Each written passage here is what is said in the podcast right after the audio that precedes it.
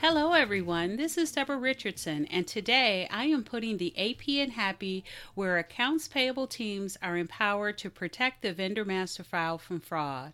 This podcast will give a voice to accounts payable team members by talking about the growing reality of cyber attacks in their world and which vendor setup and vendor management techniques they can apply to protect the vendor master file from fraud.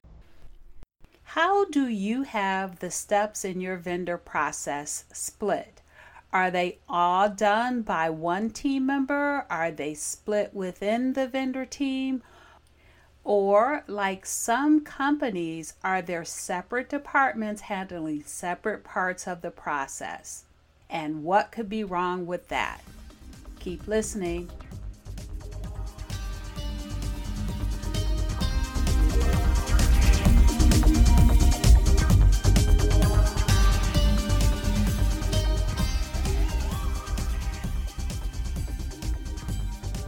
Welcome to episode one hundred twenty-five.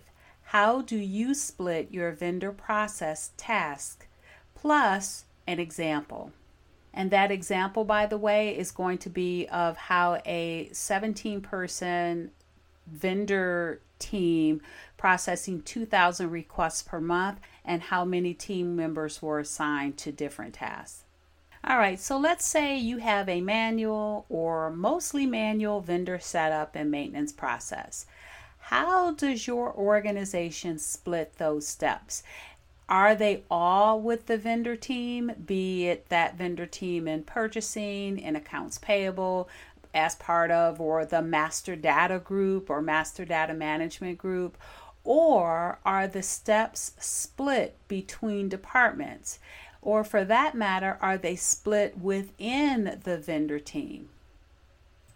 So first, let's take a look at what those vendor process tasks are. Now, when onboarding a vendor using a manual or mostly manual process, typically one team member within a department can handle all of the related tasks, all of those steps. Now, I have six steps that I'm going to give, and keep in mind, these are high level, um, and I know that they can be customized per organization. For example, I don't have anything in here about certificates of insurance. Sometimes that's kept within a different department. Sometimes it's in uh, with the vendor team. Uh, I don't have that in here, and there, there may be other steps in your processes that I don't have in here either. And there could be some steps in this process that you don't have, but I do recommend. So let's start with number one. And this could be one that I recommend that you don't have, and that is to, when you get that request in, is to authenticate the requester. And that's no matter whether they are a vendor or an employee who submitted the request, collected all the documents, and is submitting it on behalf of the vendor. Uh, and that's just because uh, of fraud. Uh, nowadays, e- you can't even necessarily trust, if you're getting those supporting documentations via email, then you can't even necessarily uh, trust that the email, even when it looks like it's coming from a valid email address, that it's valid. Um, there are so many instances of account, uh, email account takeover where uh, the fraudsters or cyber criminals have been successful with uh, uh, phishing and getting those login credentials that they sent the email from within uh, the vendor's or the employee's uh, email address. So it looks like it's valid. So authenticate the request. And if you need to know how to do that, um, I will put a link to a on-demand webinar, and you can kind of skip around because it, it'll be on YouTube, and I have timestamps so you can get more information on authentication. Um, the second one is, so you authenticate the requester, and then you receive or you review the supporting documentation that they submitted, right? So you're reviewing the that they have everything that you require, such as the I R S W nine. Um, if they're getting, uh, would like to get a uh, A C H or electronic payment, hopefully, hopefully you have a company branded A C H form, and you're you're reviewing to make sure that they have all the supporting documentation, uh, and then. the step three. So after you authenticate the requester, you review the supporting documentation. Now you're going to do all your validations. So that's your I R S ten match. That's your O FAC watch list. Um, if they are a uh, vendor uh, in uh, the E U, for example, or one of the countries that have a value added tax or V A T, you want to validate that um, so that whomever in your organization reclaims the V A T that you pay on invoices, um, they'll have a valid number that they can uh, that they can use. And so you want to do all your vendor validations. And then the fourth step is if you have changes to existing vendor data, that's what the if that's what the request is, and you want to perform confirmation of those changes. So that is uh, changes where it's change in banking, change in remit address, email. And just to put this out here now, you don't just want to do a confirmation for um, banking. You also want to do a confirmation for any data that relates to payments. So remit address can be checks, or the confirmation itself. That could be telephone number, email. You want to make sure that uh, you're not only checking banking, because there are other pieces of data that affect uh, payments as well as um, the reduction of fraud. And so uh, you do want to perform confirmation. Now you can perform that confirmation. I know everyone talks about picking up that phone, and nothing wrong with that. However, uh, I was able to uh, uh, work with my client who work with their auditors to get an alternative in place, because I, I don't know about you guys, but I know but even before COVID, it was hard to get these vendors on the phone.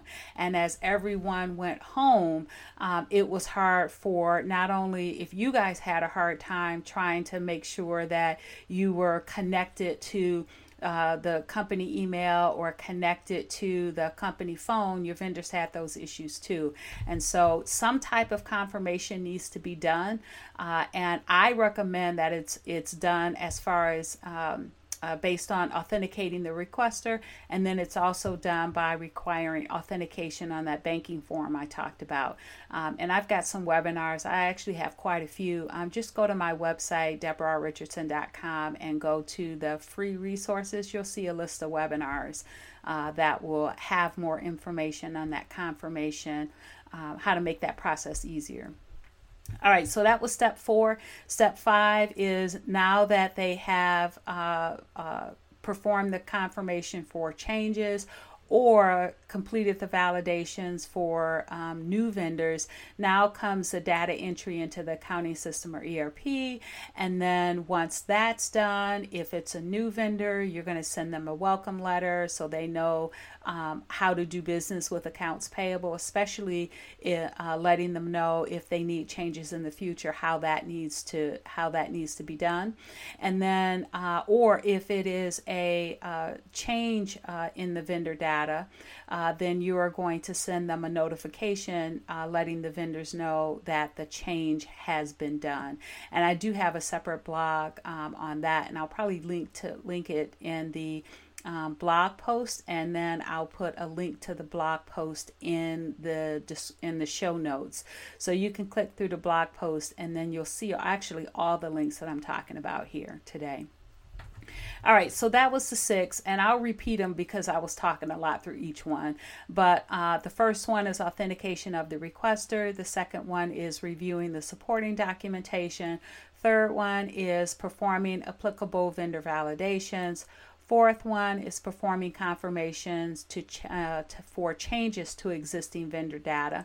Fifth one is data entry into the accounting system or E R P. And then the sixth one is sending a welcome letter to the new vendor or sending notification um, of uh, changes to existing vendors. So those are the six. Now, assigning the tasks of this process can, again, vary by organization, where some organizations may choose to split these tasks to different team members or even to different departments due to limited staff or other reasons. And I do want to say here, I know of two instances, one where it wasn't a client of mine, but I think somebody asked the question um, and indicated that they had someone in payroll that was uh, calling uh, uh, doing the confirmation calls for bank changes. Um, and so that was a little, uh, that, that was a little different. And I'll talk about that in a minute too. But, um, so I've heard of, uh, people in, in payroll doing that. And then I heard of, um, again, with the bank confirmation, that being done in, uh, another department. So I think in that case, it was the procurement team or purchasing team that was handling the vendor onboarding. And then I think it was the accounts payable team that was doing the, uh, calls, uh, the confirmation calls. In any event, it could be flipped. Um, there were there were there was a procurement team or purchasing team, and then also the A P team. They had split who was doing the vendor um, onboarding, and then who uh, or vendor onboarding and processes uh, uh, all the steps except step four, performing the confirmation. That was in a totally different team.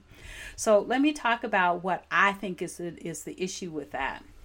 Or maybe this is just something you need to take into control or take into um, consideration, and then mitigate uh, mitigate those any issues with maybe some compensating controls.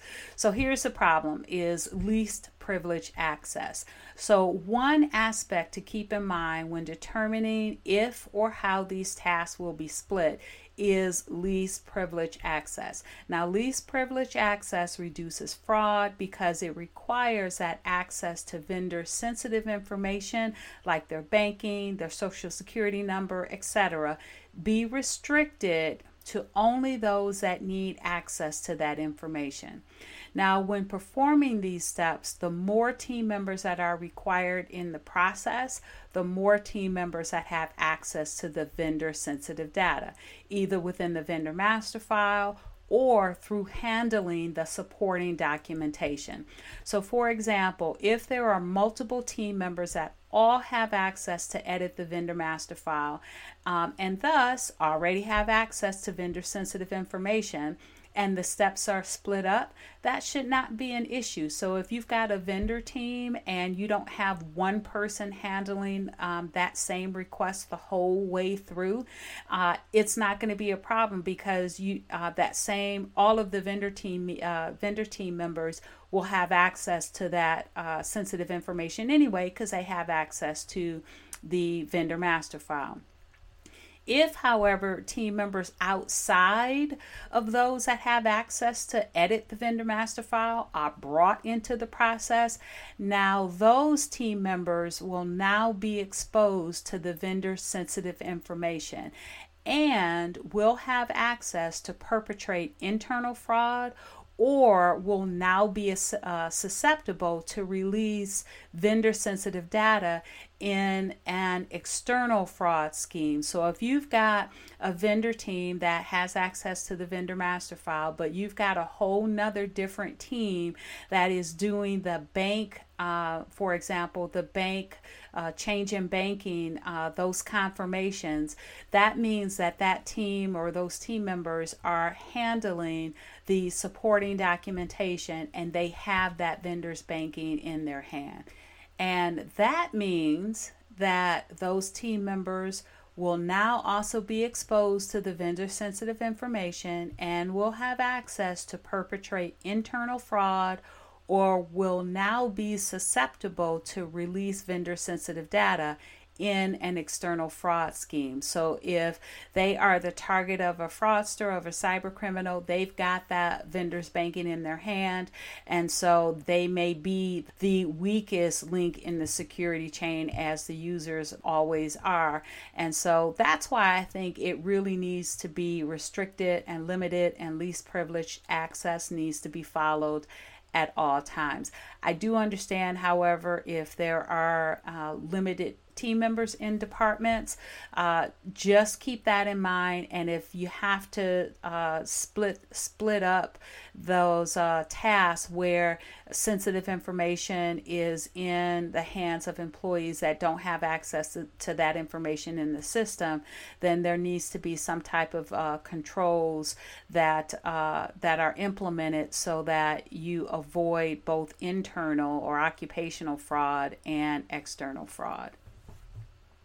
Now, before I get to the example, I want to talk a bit about the sponsor of this podcast. On this podcast, I talk a lot about avoiding bad vendor data, and that includes vendor addresses. A tool that I personally use to validate vendor addresses is SmartyStreets. SmartyStreets is an online tool that will let you not only standardize U S and non-U S addresses, but it also goes further to tell you if the address is vacant, inactive, or only a P O box.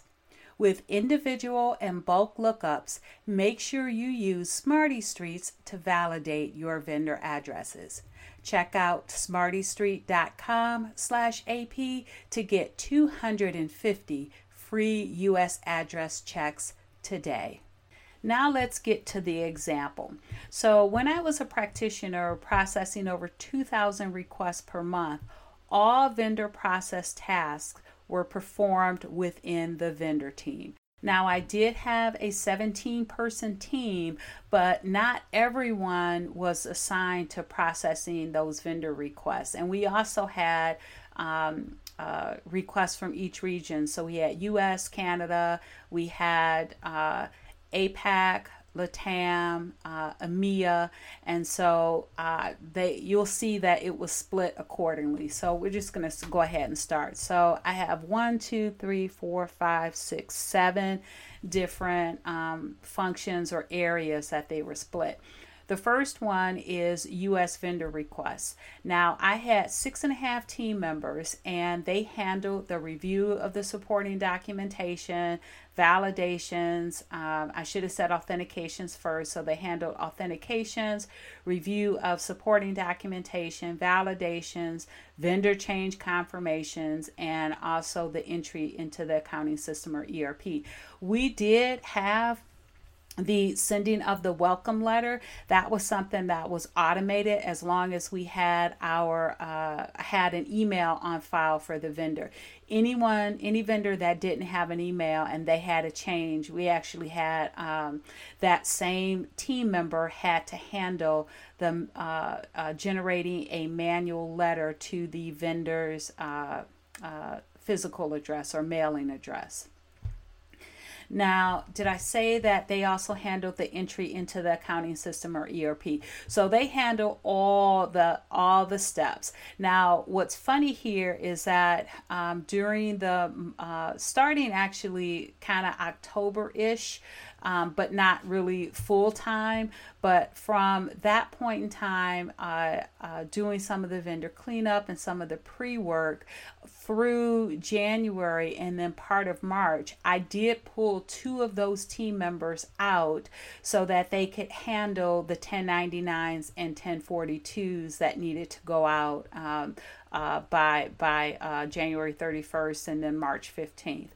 So uh, two of those team members were pulled out. Uh, and actually, I think we might have had them working on, on something else part of the year. Sometimes, depending on how how the request, how, what the volume was, I would kind of rotate. But on a on a normal basis, mid-year, six and a half team members uh, handled all of the U S vendor requests.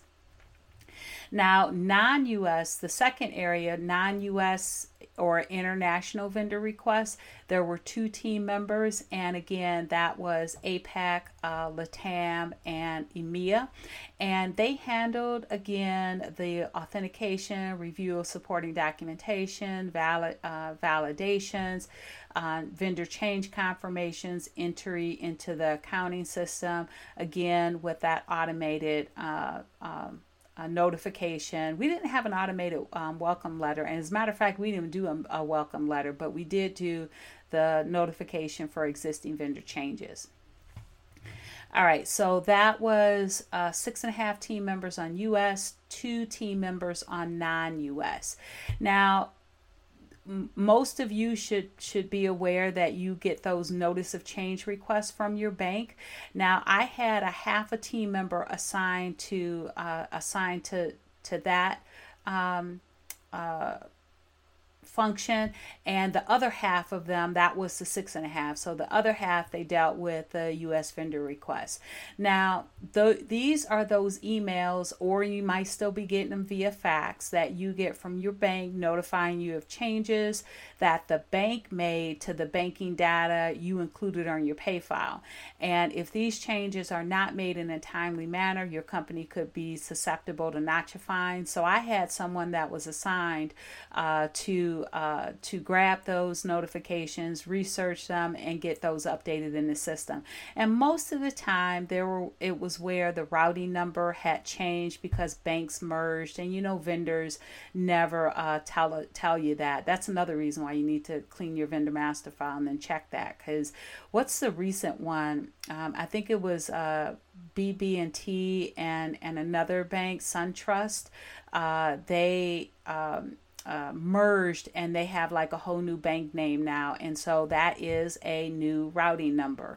So uh, you need to check those. And so I had someone assigned, a half a person assigned to notice a change request. Now, the next two are the help desk. We actually did have a separate vendor team help desk. I had it separated. I had one for U S and Canada, and I had two team members assigned to that. And they handled all the telephone and email inquiries. And then the same with the non-U S or international uh, help desk. They handle all APAC, LATAM, and EMEA. And I also had two team members on that.